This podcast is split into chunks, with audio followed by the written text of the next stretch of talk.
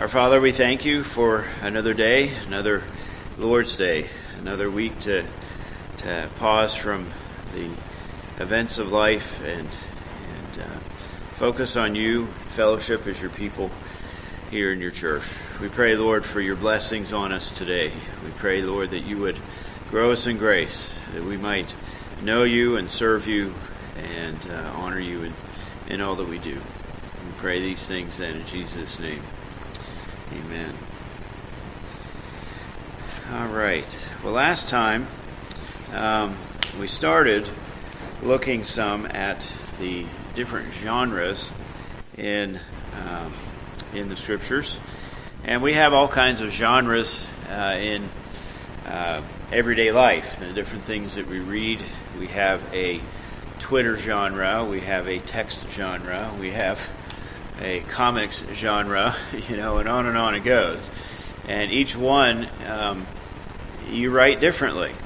Um, what is it, 140 characters for Twitter or something like that, and and text you tend to abbreviate things and, and so forth. And this is, in some ways, its own language, its own way of communication. And so, uh, simply, you're talking about different kinds of literature. And in the scriptures, you see that.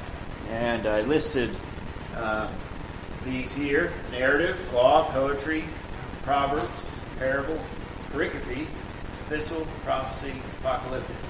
A lot of P's in there. And uh, these are how we, we typically divide them uh, in, in the scriptures. And we certainly can look at these individually. We also will see that there's a lot of mixture.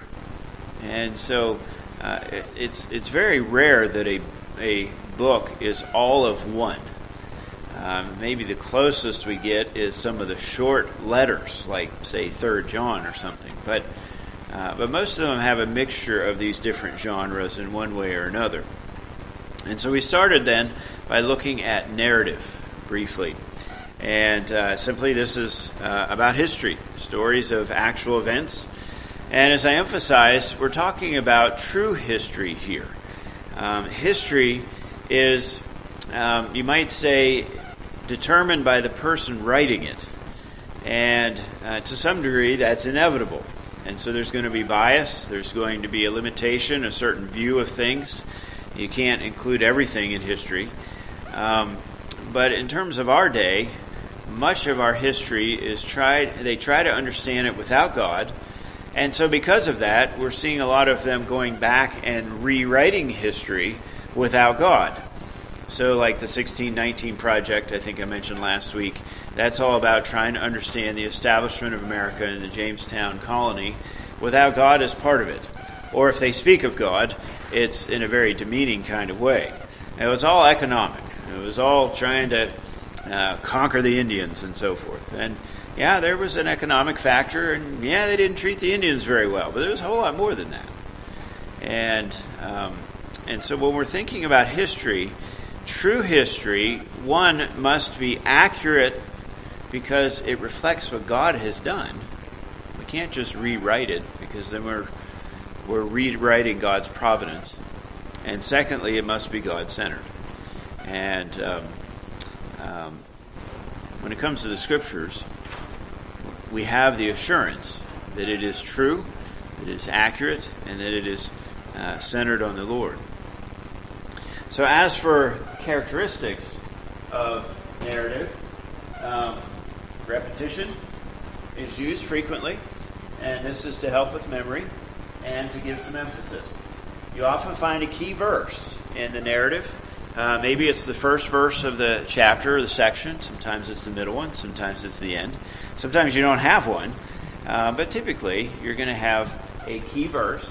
And then, of course, you need to look for the lesson. Main lesson uh, found in that. What is the theological lesson that we find um, in that particular section? And, and so your repeated words are going to help you to know what that is. If you know a word is used five times in the section, or a name of God is used seven times in a section, then you know that's going to help direct you to what the lesson is. If you see a key verse, and we looked at, uh, say, for example, 2 Samuel 11 the very end of that story of David and Bathsheba, that's our key lesson. And so no matter what else we learn in the chapter, that's the main point. And so those things uh, help you. Um, let's turn a moment to Genesis chapter 39.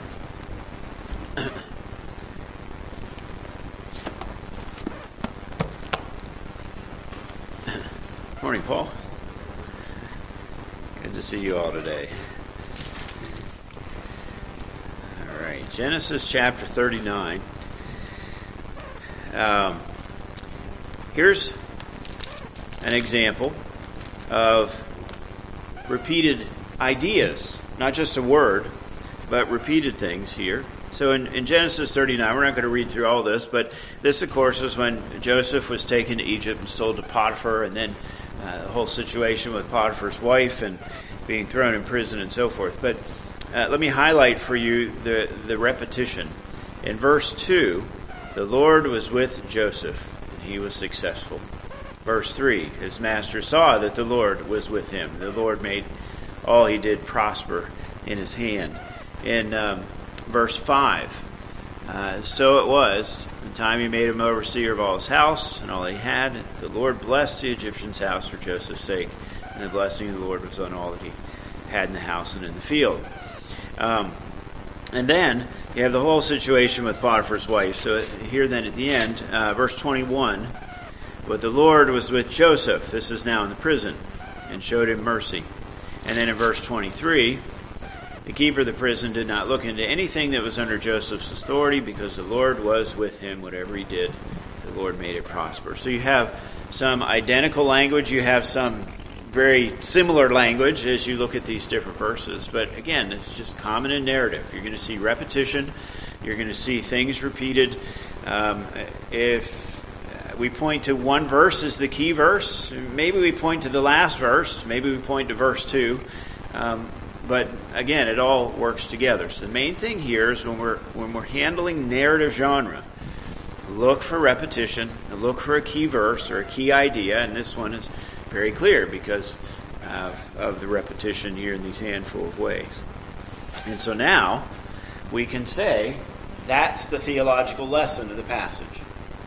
And the theological lesson clearly is no matter what happens, even if we are sold into slavery or thrown into prison, or someone accuses us wrongfully, the Lord is with us. And if we serve Him, He will prosper us. Maybe it's while we're in prison. Maybe it's while we're a slave. But he will prosper us. And um, in this case, it is very likely that Joseph should have died based on what Potiphar's wife accused him of doing. But he doesn't. Potiphar doesn't have him put to death. Seems to be an indication that he didn't believe his wife and uh, maybe believed Joseph more than her, or at least enough to prevent his death. And uh, certainly God was with him to prevent that from happening.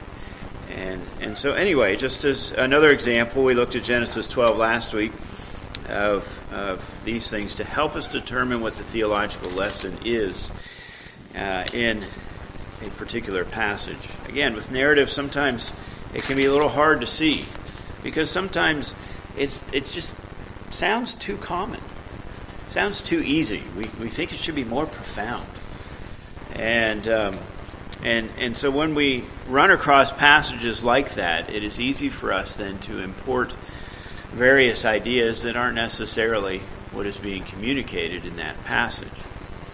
So, what we um, uh, sometimes run across then is people who try to spiritualize the passage. Now, let's turn to Numbers chapter 33 here a moment. And um, I've made reference to this before just because you all have heard it. well, and Betsy. Good to see you all. So.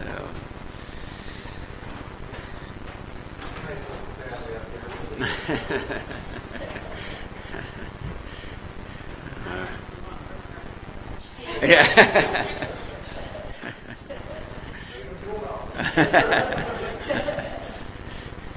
Maybe they'll stick around if we do. All right. Um, one of the common things, because of the mundaneness of of some of these narrative passages is we tend to spiritualize the text.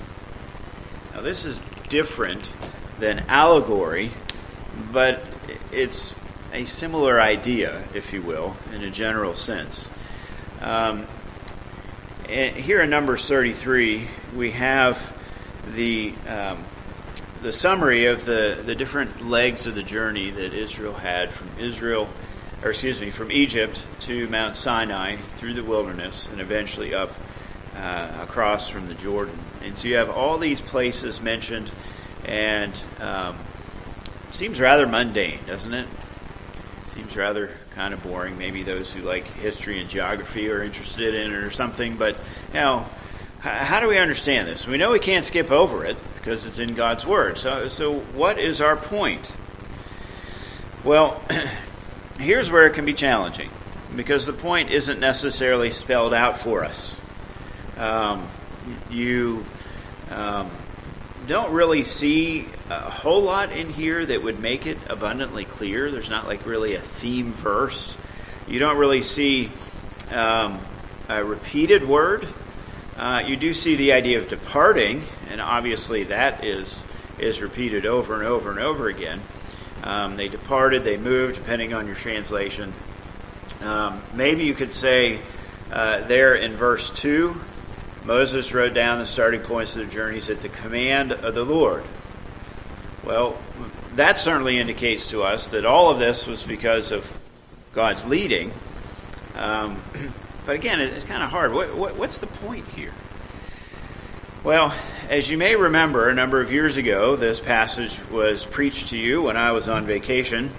And the point that was made here had to do with the gospel centered approach to things. And this text was spiritualized and all about leading us to Christ and and to heaven and so on and so forth. And okay, some of the points were, were fair enough. Um, but I think that the main point of the text is simply this no matter where we go, God's leading us and guiding us. Seems like a rather basic point, but isn't it profound too? Okay, Munsons are going to a new place. Okay? Kevin and Des now started a new part of their lives. You know, we can speak of all kinds of things where we go from one place to another. Maybe we're literally moving, maybe we're not. But God is with us, leading and guiding us every step of the way. And doesn't that give us confidence? Doesn't that give us encouragement? That's our point. We don't need to spiritualize it and say, well, this points to Jesus and the cross specifically. That's not what the text is about. Maybe by extension, but certainly not directly. And so it is common for people to take narrative, especially passages like this that just aren't as clear as Genesis 39, and and and they spiritualize it and usually um, point to Christ in some way that is not really directly connected. Yes. Uh,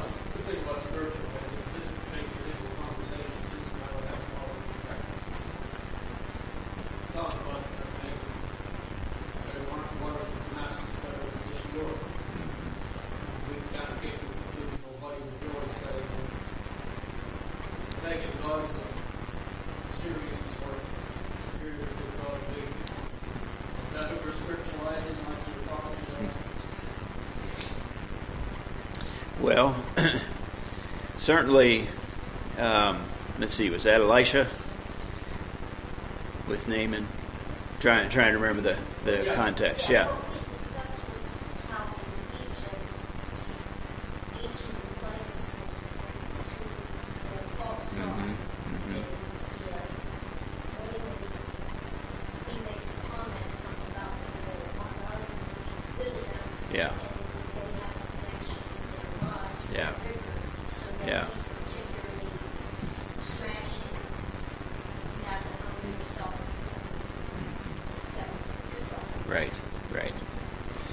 Think that's your yes, yes. I think that's the main point. Yeah, and yes, exactly. Yeah, yeah. Ultimately, is who is God, and then how do we respond to Him? That would be, uh, I think, the two key themes there.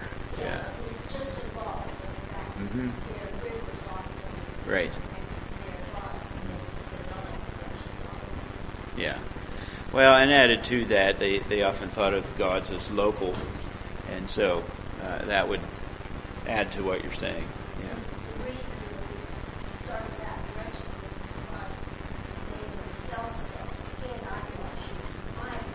Yeah. Yeah. Yeah. Yeah. Yeah. Yeah. Well, and it seemed rather mundane, didn't it? hey, I, he was expecting Elisha to, you know, conjure up something, whatever, and you know, zap them or whatever. But uh, just, no, go wash in the river. And uh, so, yeah, the issue of of the true God and obedience to Him, even when it seems um, every day. Um, yep. Yep. Well, the other um, tendency here, of course, is allegory. And this is taking the spiritualization, you might say, to another level. And um, this is taking the literal meaning and superimposing a spiritual meaning and and I, am not intending to get into all the levels of allegory in the Catholic Church and all that sort of thing, but but what I'm simply trying to say is when it comes to narrative, this is such a temptation for people to use. And um, start with the story itself and look at what the text is communicating to us. And the only time, really, that we should impose something um, over and above that is when we see the text doing it for us. So, for example, um, remember the story, of course, of Hagar and Sarah. And the main point in Genesis is um, Abraham does not trust in the Lord. Right? He takes Hagar as his concubine. And so then you have Ishmael and, and that whole mess. And God is going to give the promise to Abraham and Sarah and then Isaac and so forth. Well, Paul allegorizes the text in Galatians chapter 4, and he connects it to the Jerusalem above and the Jerusalem below and those kind of things. That's a proper allegory because the text is leading us in that direction. And um, um, we're not going to get that from Genesis, though. And so when we're going through Genesis, we've got to focus on what Moses is communicating to us in those passages there in Genesis. And then, by extension, maybe, we can connect it to Galatians 4 and bring in what Paul says. But that's really not the point uh, in, in many ways in, in Genesis. Now, broadly, it is, because you have the way of faith and you have the way of works. And, and so, in that sense, we can connect it. But, um, um, but anyway, in terms of the allegory itself, um, it's let the text drive you. We can say the same thing about typology. Some people find types and shadows all over the scriptures, and um, we, we should be careful to limit it to what the scripture itself says. So, anyway, uh, again, not wanting to develop that too much, but uh, but to bring it up. Let's uh, turn here a moment then to Judges chapter nine, and just give one more example here of of trying to take some narrative and understand the point. In Judges chapter 9, you recall this is um, the story of Abimelech, uh, the son of Gideon, and how he goes to Shechem and basically convinces everybody to to set him up as a kind of king. And uh, then he goes and he kills his family and, and so forth so that he can rule in this way. Um, and there's all this reference to Baal. You might remember when I preached through this that Yahweh's not mentioned here in the chapter. But Baal is mentioned over and over and over and over again. I don't remember the exact number here, but uh, it's uh, if I remember correctly, it's like 17 times or something to that effect. But anyway, it's a whole bunch, and Yahweh is is not. Um, in the midst of all this, then Jotham is raised up, and uh, we see uh, his words there in verses uh, 7 to 15. And uh, you might remember in verse 16, we have the key terms there. Truth and sincerity is how the New King James says it. And uh, that takes us back to the end of Joshua and the covenant made there in Joshua 24. And um, anyway, um, without belaboring the point here, um, it is easy for us then to take a narrative story like this and say, oh, what we should learn here is that we should not go and kill our family. Well, that's true as far as it goes. But uh, there's a whole lot more to the story than that idea. Um, what we have here is the desire of people in Israel to establish a human king. They asked Gideon, he said no. They asked his son, more or less, and he says, well, sure. Seems like he's initiating here too. But they're, they're wanting a human king. And as I've said, Saul is in many ways not really the first king in Israel. It's Abimelech. Now, okay, maybe it's not quite so official, it's not quite so comprehensive, but it's definitely that idea. And so, as we look at Jotham's words and we look at how uh, the author of Judges presents things here in the chapter, the, the main ideas that impress themselves upon us are these that Israel has rejected Yahweh for Baal. That you can see just simply by looking at how many times Yahweh is mentioned, how many times Baal is mentioned. Okay? And so you have Jerubbaal, the name there. And then you may also remember that the, uh, the language of the leaders of, of Shechem, or the men of Shechem, like for verse 6, for example, that's literally Baal for the term men, is how the New King James has translated it. And so as you look at those things, it helps you to see well, here are repeated words for memory, yes, but in particular for emphasis, which gives us the theological lesson. They have rejected Yahweh and replaced him with Baal.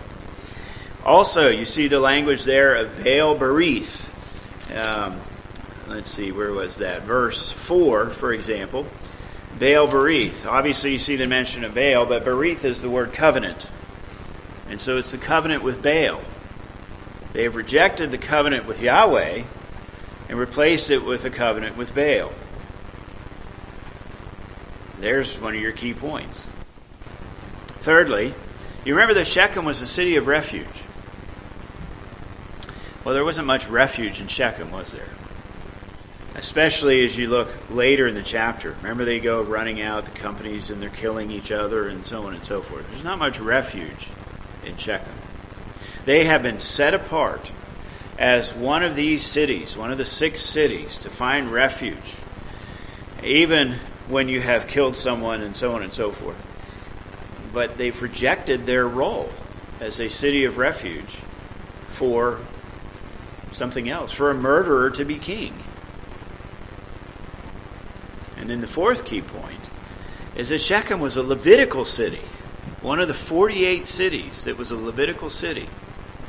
And instead of the Levites teaching the people around them the things of Yahweh and the covenant of grace, they were teaching them the things of Baal and the covenant with Baal.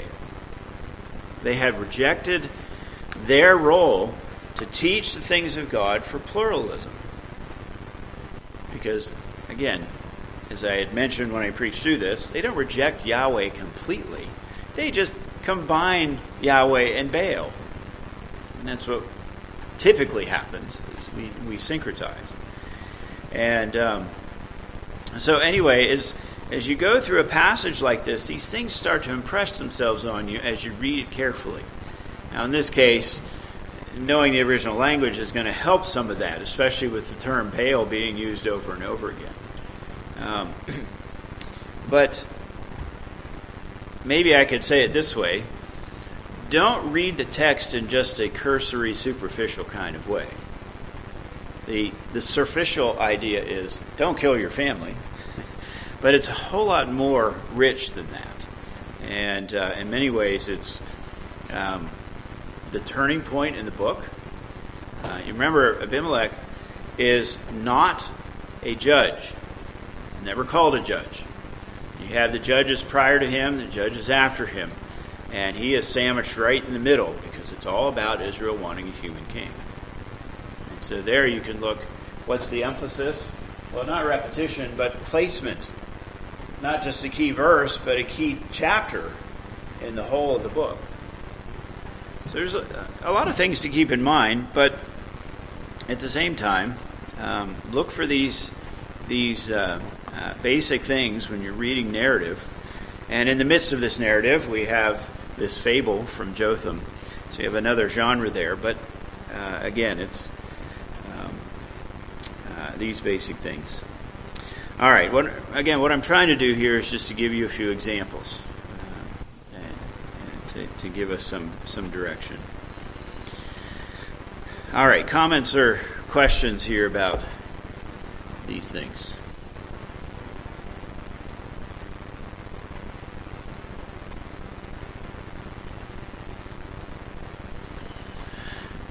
All right. yes, Susan.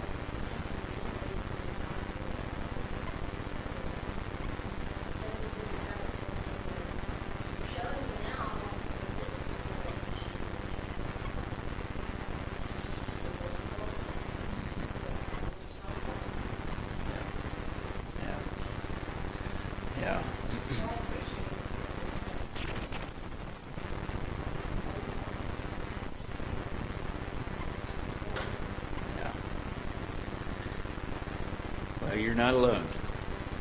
Many people have had the same kind of experience. The details are different, maybe, but um, you know, it's just in my own life. You know, I grew up um, in a pretty sound setting with my parents and um, even going to East Maine and Tower Church before that, we we got some decent teaching uh, for a mainline church.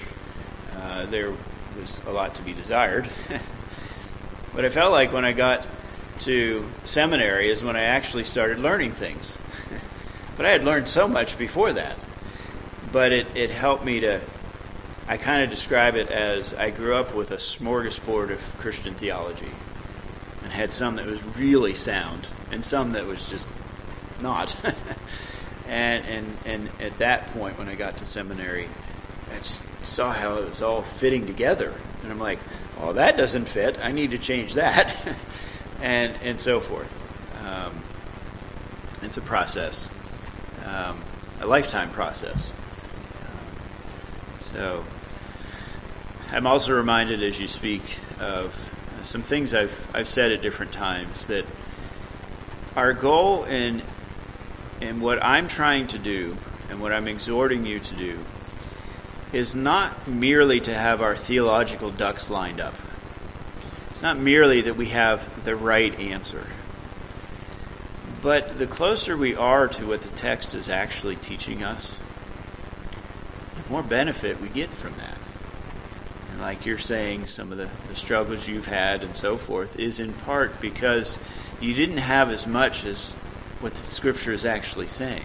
You had some, and there was blessing, but there was things that weren't there, and that was harmful in some ways. Yeah, yeah, uh, yes, yeah, and things maybe not quite so um, extreme or bad or something like that that that just aren't as much of what the scripture is saying, and so it, it limits our growth, it re- limits our maturation, and thus the blessings that, that we have. And I mean, it was even similar to what I was saying at the wedding yesterday. We, know, we can be married and we can have certain blessings, but if we're not seeking to follow God's plan for marriage, those blessings aren't as great as they could be. And as we obey God, there there are greater blessings. Um, and uh, you know, I've been accused of just being someone who wants to have all the theology right. Well, not the way you have you, are characterizing me, but I, I'm wanting to do it so that we can be blessed by it and honor God. So anyway.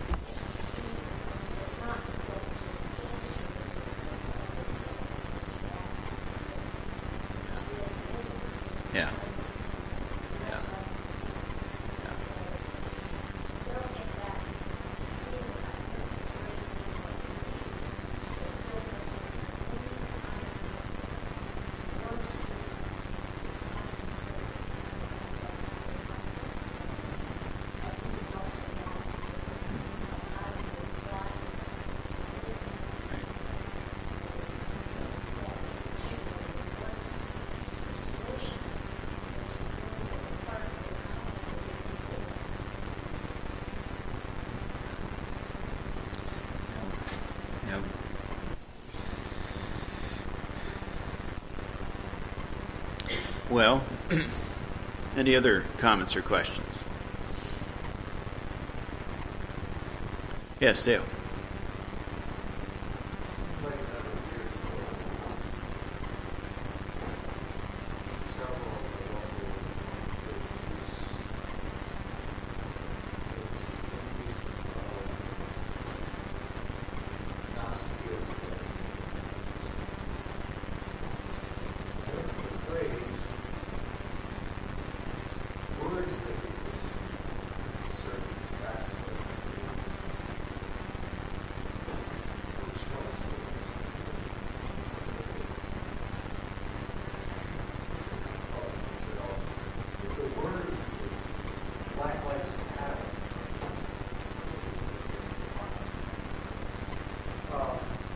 historical redemptive approach. I think that, that phrase is really natural. Maybe I not remember this exactly, so it was very good. That that phrase was really something you got to do it this way. All of us was worthwhile. It's supposed to spiritually conversion. That is the Holy Spirit Christ.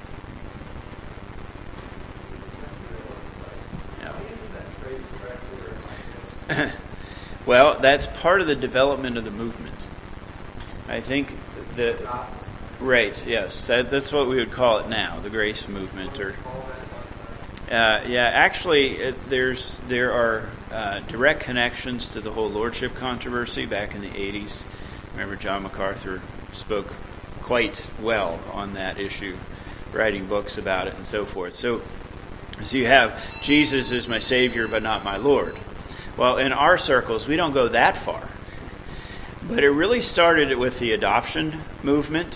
When I was in seminary, we need to focus on the fact that we are God's children, and and that point is being ignored or not emphasized enough.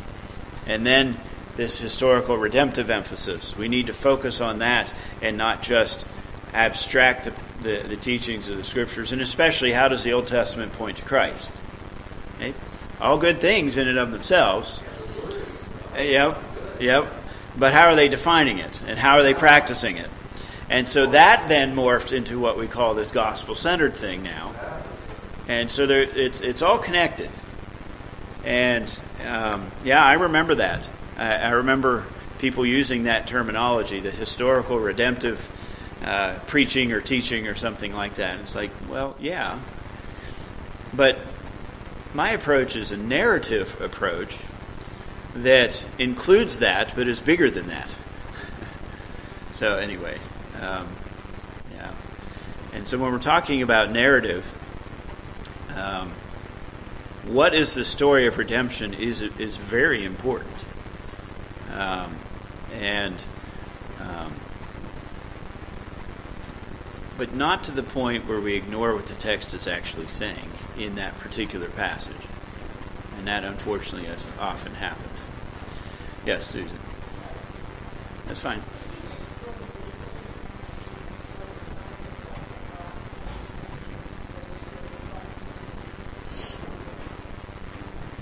Well, that term has been used for centuries. You know, Calvin spoke that way, and so forth. Um, and so it does kind of depend on what you're emphasizing. Um, however, today the the primary emphasis in our circles, especially for gospel centered or Christ centered or, or grace centered, um, what they mean is we must avoid the idea of works and legalism in every way possible. Fair enough. But in so doing, they then overlook, misinterpret, um, or underinterpret passages and only focus on the redemptive aspect of it. We have this passage to show us that we need Jesus, and He's been perfect for us, and He's died for us, which is all true. But then they um, ignore or under uh, emphasize the fact that, yes, but this is a passage written to a redeemed people telling us how to live to honor God. And if you do that, you're being a legalist. And so that's what they say. So all the four Reformed churches in our community are legalists because you know we're, we're teaching you how to live as a child of God. And, and so, to put it another way, it's the uh, Reformed version of the altar call every week, every pa- every passage in every sermon, and um, there's certainly a place for saying these things, but uh, it it comes to the point of spiritualizing things and ignoring some of the basic teachings in the passage itself. And so I mentioned Numbers 33 as one example of that.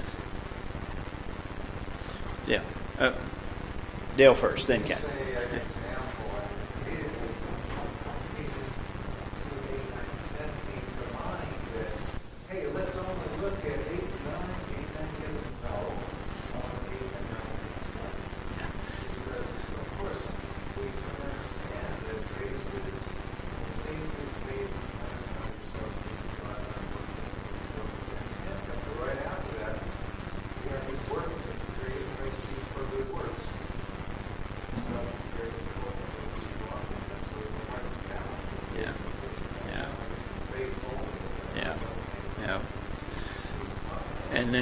And then more broadly, verses one to ten, yeah, and beyond. Yep, yep. Kathy.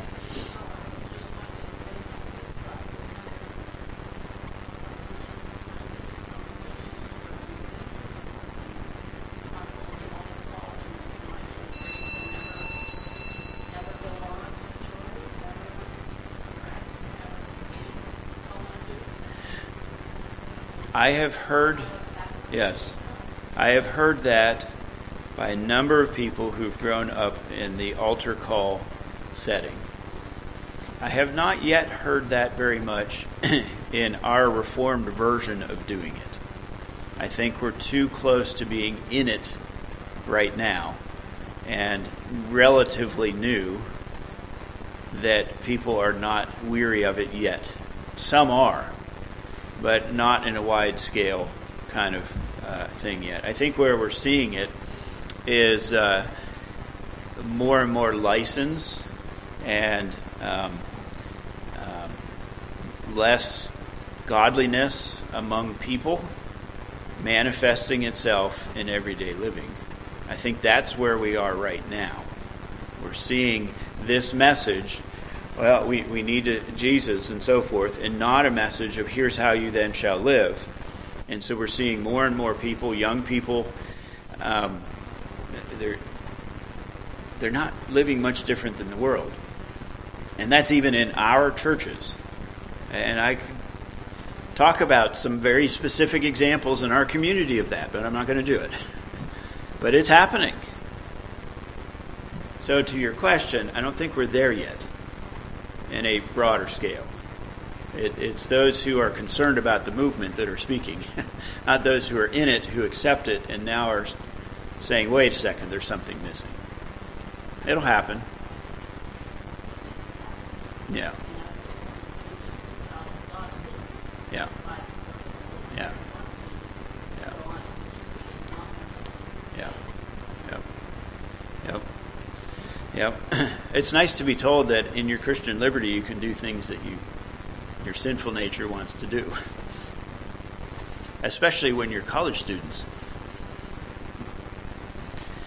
So well, anyway, I am uh, obviously going to be away now for a little bit. So um, the Colburns will be here next Sunday for Sunday school, and then I understand Dale's going to take over for a section, and um, and then when he's done, I don't know what's happening if I'm going to return or someone else in the meantime. But at some point, I'm going to pick up with this and uh, do more with it. So.